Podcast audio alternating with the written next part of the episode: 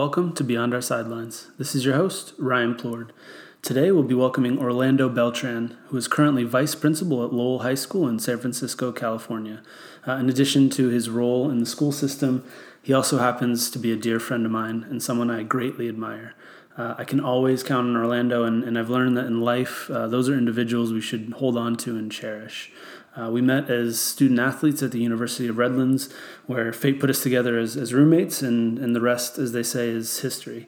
Um, I've invited Orlando to join us because he has a really powerful sports story, and I thought it was important for you all to be able to hear it.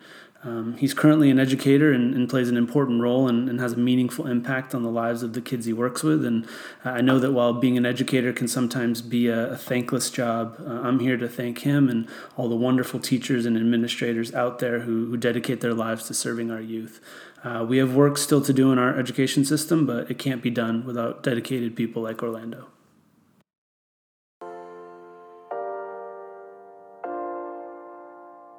Well, so I, honestly, I, we are are practicing uh, responsible social distancing by getting together on a conference call. Um, although I guess we are always social distancing because you live in San Francisco and I live in uh, Washington D.C.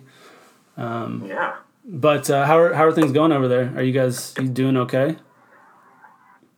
I mean, we're fine. I think um, the city didn't take everything very seriously to begin with, and then they sort of had to lock it down a little bit more. But working in the school system, you know, we my school was actually the first school to close down in the city because the to my understanding the well one of the two first um, people that were um, diagnosed with with uh, COVID nineteen one was actually a, a, parent of one of my students, and so we had to we had to shut down the school, you know, that afternoon and we were shut down for a couple days and we went back for a couple days and then they shut down the entire district. It's, it's crazy. I think we, we had a sim i mean not nothing similar where we're at work but i think the city at first didn't take it as seriously and now we're you know we're at a point where we're uh, stay at home and, and not supposed to go out unless it's an emergency or, or if you need something essential and uh, it's a little bit a little bit crazy to, to see things shut down so quickly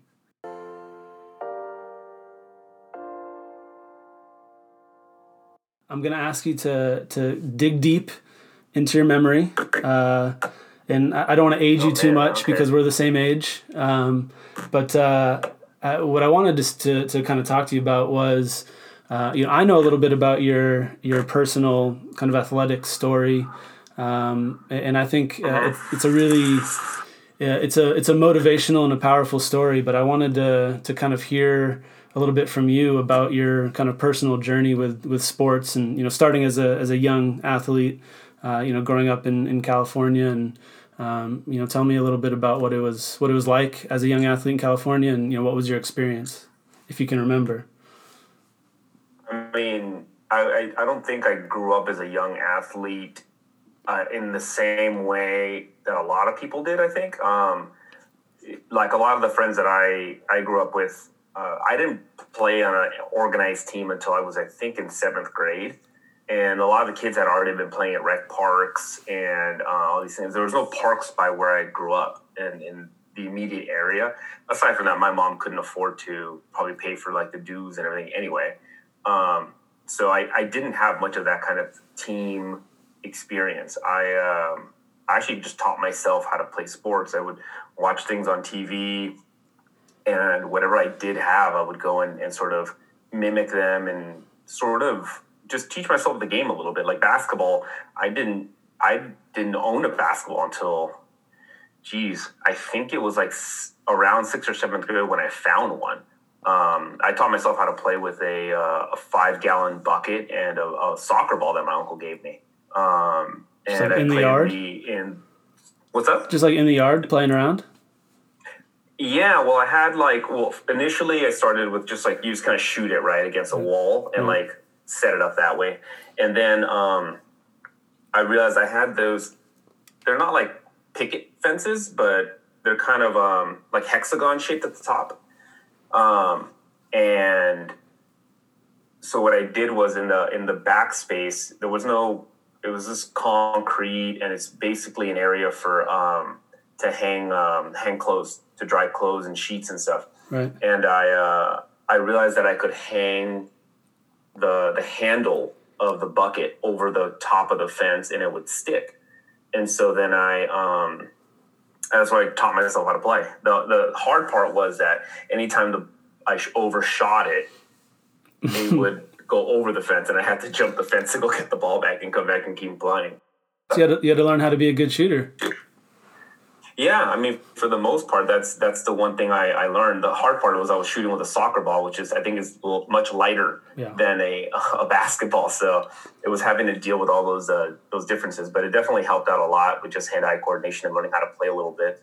But um, yeah, eventually one of my neighbors, um, he he bought he got he found like a board. He was a construction guy or like a carpenter or something. he came in and he literally just like screwed this sort of wood plank thing into the behind where I'd hang the bucket. And so that's where I would I would learn to play for the most part. And the guy was really cool. I don't remember his name. I have very vague memories of him, but he actually um, he did some ironworking, and so he actually made a rim for me and uh, got like a wood pole right. and sort of made a basketball court for me.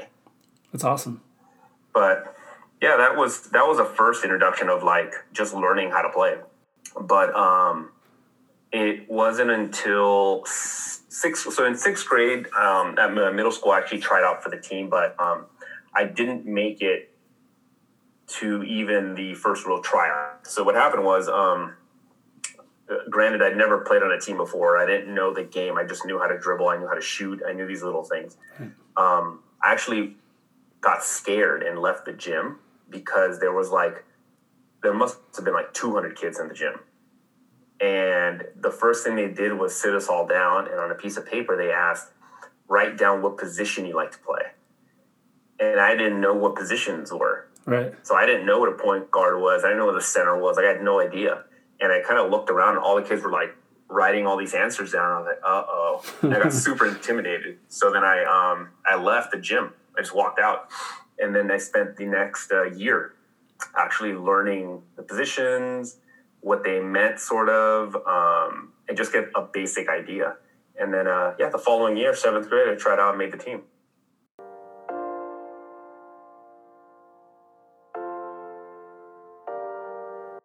And so I wanted to, to jump in with some commentary because I think uh, Orlando talks about some really important things that, that are that we need to highlight.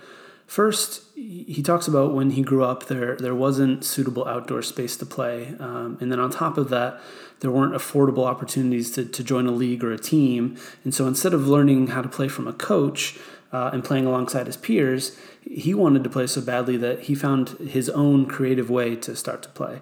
Uh, and as kids, you know, I think we can relate to, to always with our friends or in the neighborhood, you know, always finding creative ways to, to play games. And, you know, his story about wanting to learn how to play basketball so badly that, that he started using a soccer ball and a basket at his house is, is one that is, is really powerful in my mind. Uh, but also is a story that I think many kids around the world can, can probably relate to.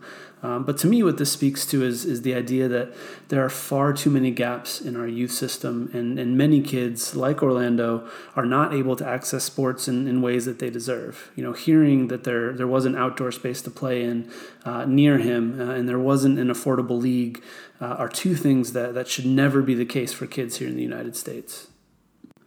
And so when he was able to try out for, for a team through through school, there were so many kids trying out that for, for someone who's doing it for the first time, like he was, it, it was overwhelming. And, and, you know, in that environment, how could the coaches who were there possibly be able to, to support that amount of kids at a level where, where someone like Orlando, uh, who was new to it, could thrive? Um, you know, and so he thankfully didn't give up. But, but many kids do. And, and, and that means that, that they're not able to, to access the, the benefits from sports that Orlando was eventually able to, to access. And so again, like this was in the, the 1980s and, and 1990s, but similar similar situations are, are happening all over all over the United States, and and coaches are, are not always able to to meaningful meaningfully reach all kids because we aren't putting them in the right positions to to be able to do so. So those are just a couple of things that I wanted to, to, to kind of jump in and highlight a couple of ideas that I think are important to to discuss and to, to consider as we as we learn more now from from Orlando as he progresses into to middle school and high school sports.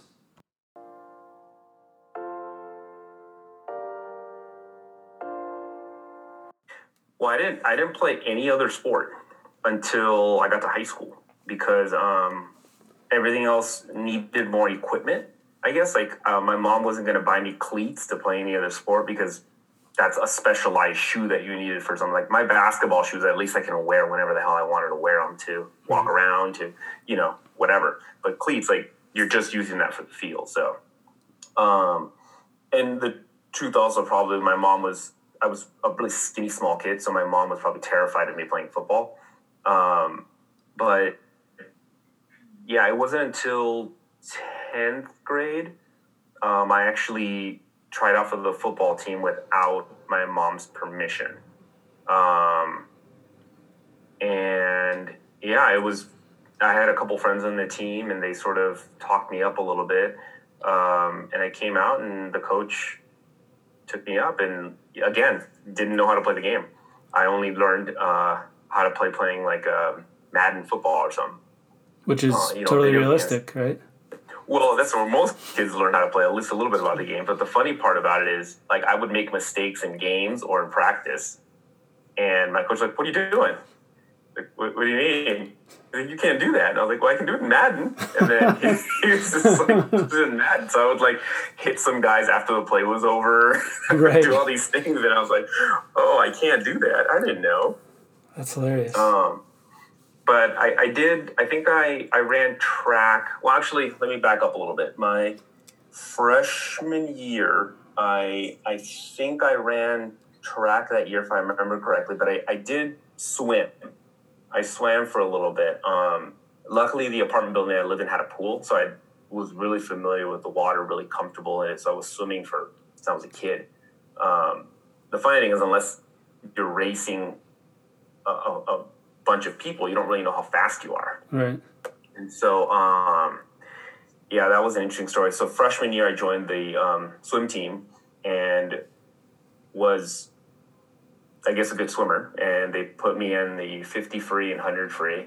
And my 50 free time, if I remember correctly, was I think that the swim coach showed me like two seconds off the city record. And, and um, it was already better than the varsity 50 free time. Uh, and so it was cool. It was like one of those things like, oh wow, I have I might have a future in swimming. Right. But um, I only got to compete in about three meets because I actually had to work to pay for, you know, all the stuff like I was playing basketball still and I was helping my mom out. So the coach actually kicked me off the team because I missed uh, a couple of practices and I couldn't go because I had to work after school. Um, yeah, so she kicked me off the team, and I, I, I never swam again really competitively for the most part.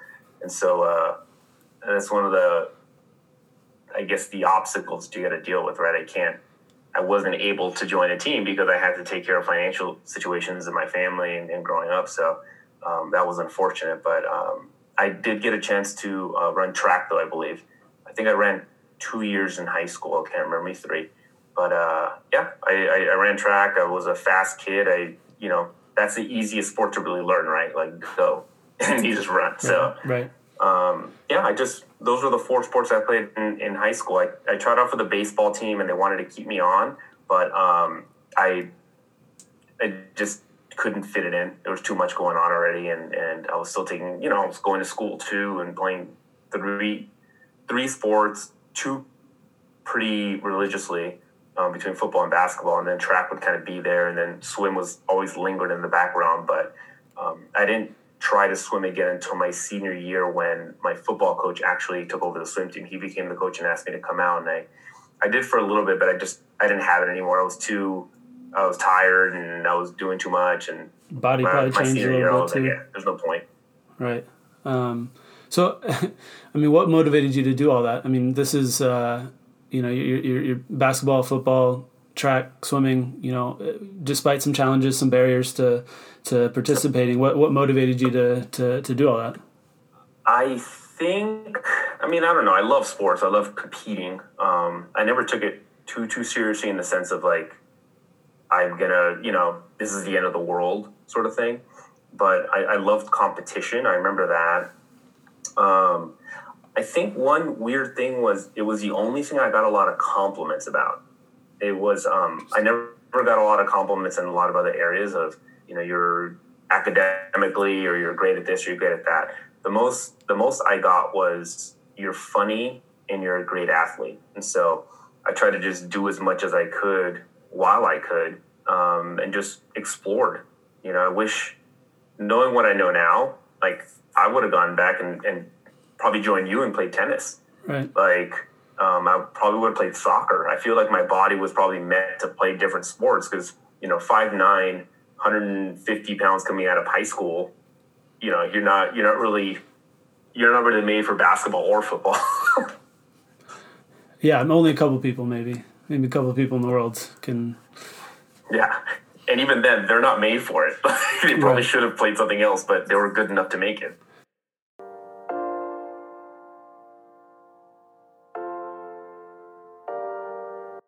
And so, again, I wanted to take a quick break and, and highlight a, a, couple of things that Orlando touched on. Um, first, he, he talked about not being able to, to play a, a certain sport as a kid uh, because of certain financial barriers. And, and uh, unfortunately, that's a, an extremely common barrier for, for many youth around the United States.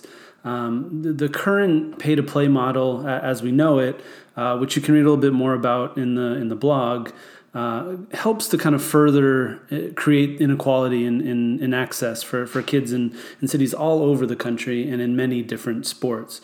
Um, you know, things were a little bit different in the era that Orlando is, is talking about, but the barrier remains the same. And, and cost is a, is a big factor in youth participation, uh, but it shouldn't be. Um, and, and second, sport specialization is, is a common thing in, in our youth sports system. Um, you can, you know, nowadays you can play basketball or soccer or tennis or volleyball essentially year round. Um, and, and, sure, there, and yes, there are benefits to to being able to do that and, and being able to focus your attention on one sport.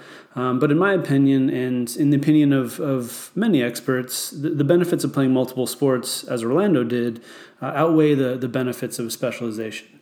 Um, you know, thinking about you know certain sports, like certain aspects of one sport can aid in your ability to play another. So, for example, the movement and footwork needed to to play soccer or tennis can help you be a better basketball player. Um, you know, so we're going to talk a little bit more about specialization versus playing multiple sports in, in future episodes because uh, it's an important subject to touch on. Um, and so to finish off part one of, of my conversation with Orlando, uh, he's, he's going to talk a little bit about the benefits that he got from playing sports in, in his formative years.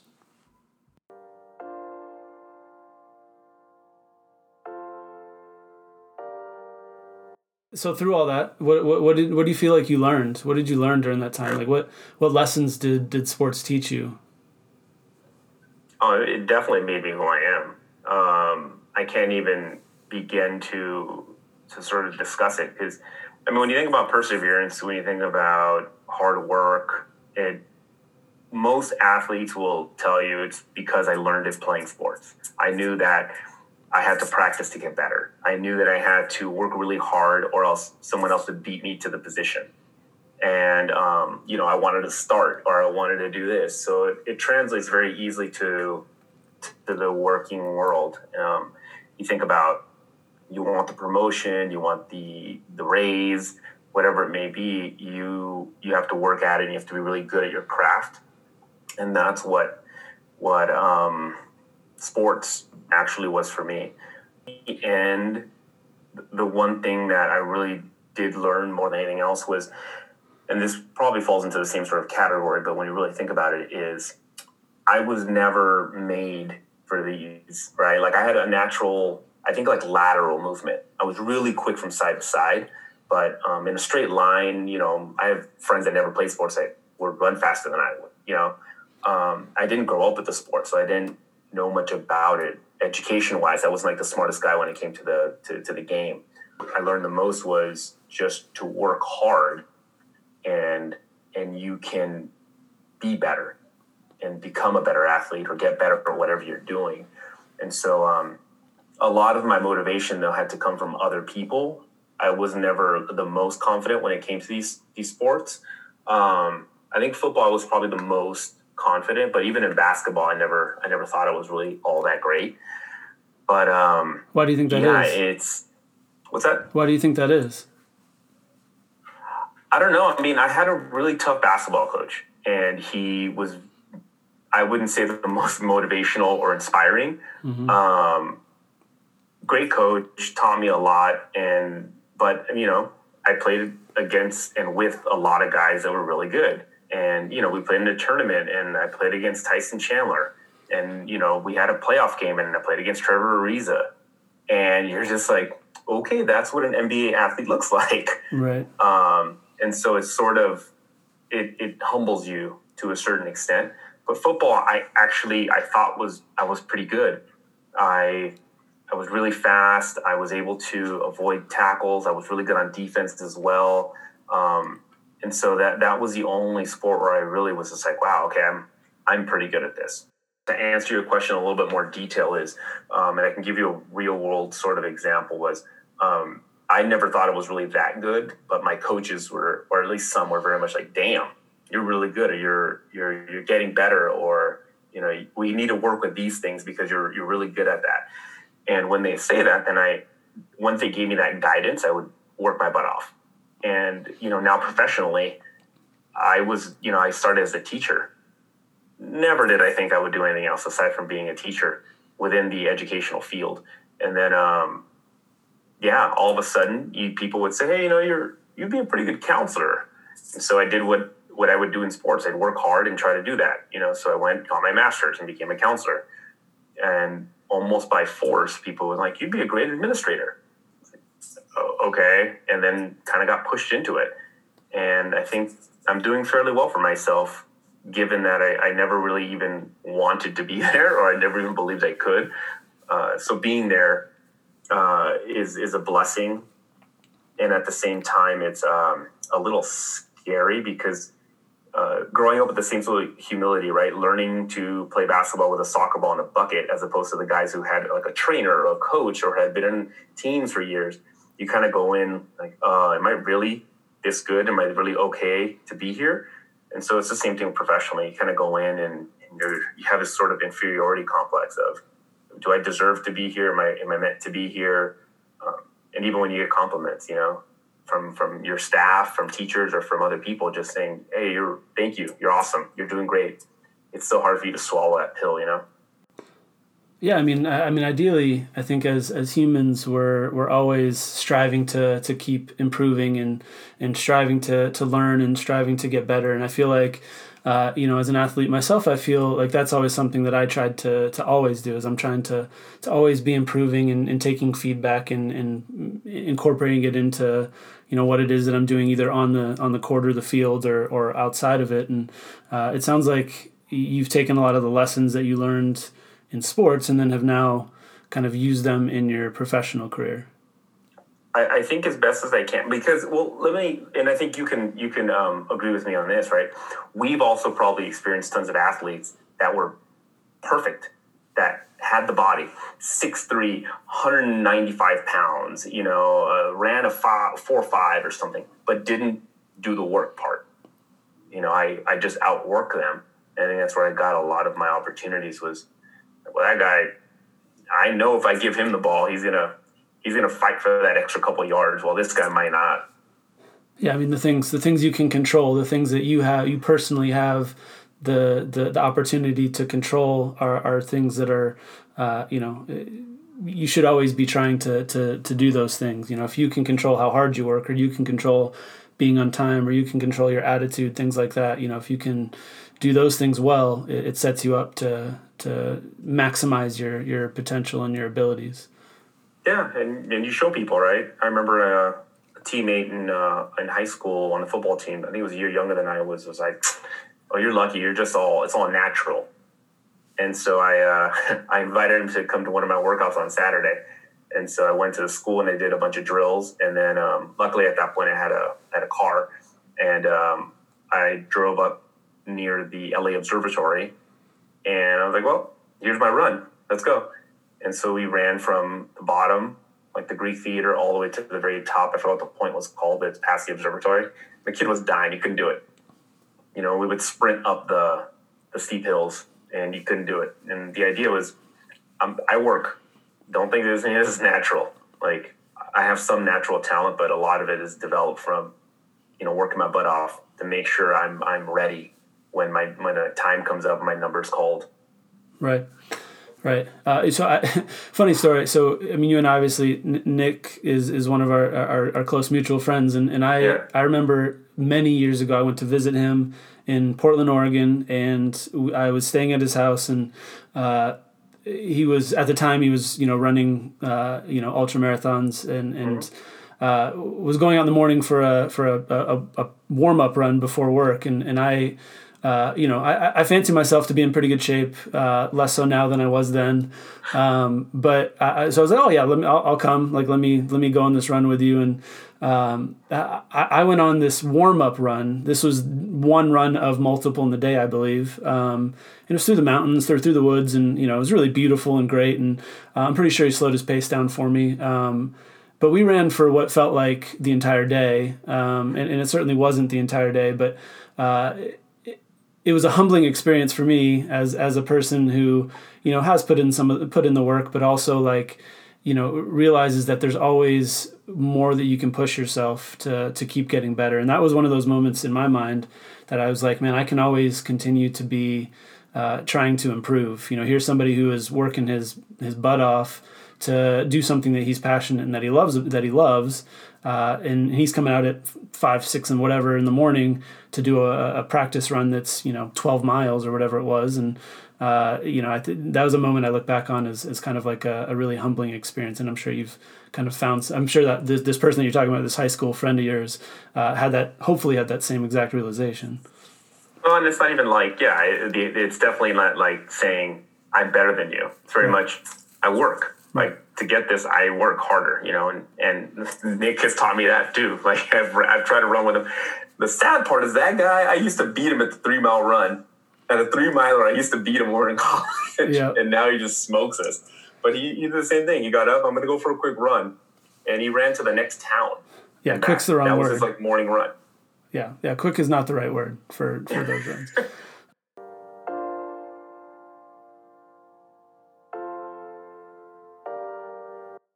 And so, to finish off part one, I wanted to, to talk briefly about what we learn from playing sports. Um, so, this is that's a topic that we're going to cover a lot in future episodes. But here, Orlando talks about a couple of, of the big ones hard work and perseverance.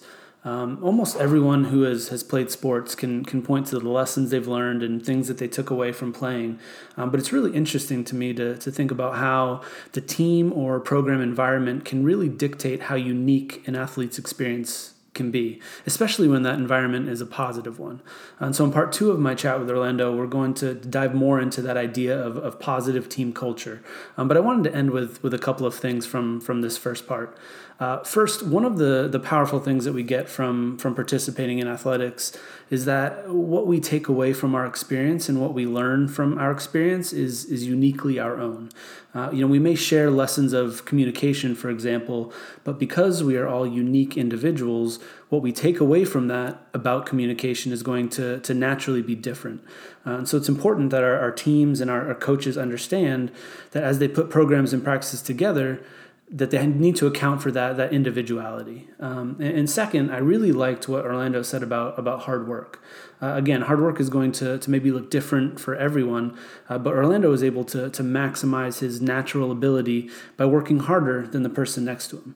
Um, you know, talent can can take us all to a certain place, uh, but it's that hard work that gets us over the edge and, and keeps us there. Uh, and so Orlando was was a, a highly motivated kid uh, and, and a young athlete, and then he supplemented supplemented that motivation with with hard work, and uh, it allowed him to to reach heights that that uh, maybe talent and motivation might not have allowed him to get to otherwise, uh, which I think is a really great message for, for young athletes out there. Um, so please, you know, join us next time for, for part two of my conversation with Orlando, uh, where we talk about mentors and role models and, and learn a little bit about how his experience as a, as a multi-sport college athlete um, sticks with him today. Uh, so thanks for listening. Make sure to subscribe and tune in to our next episode.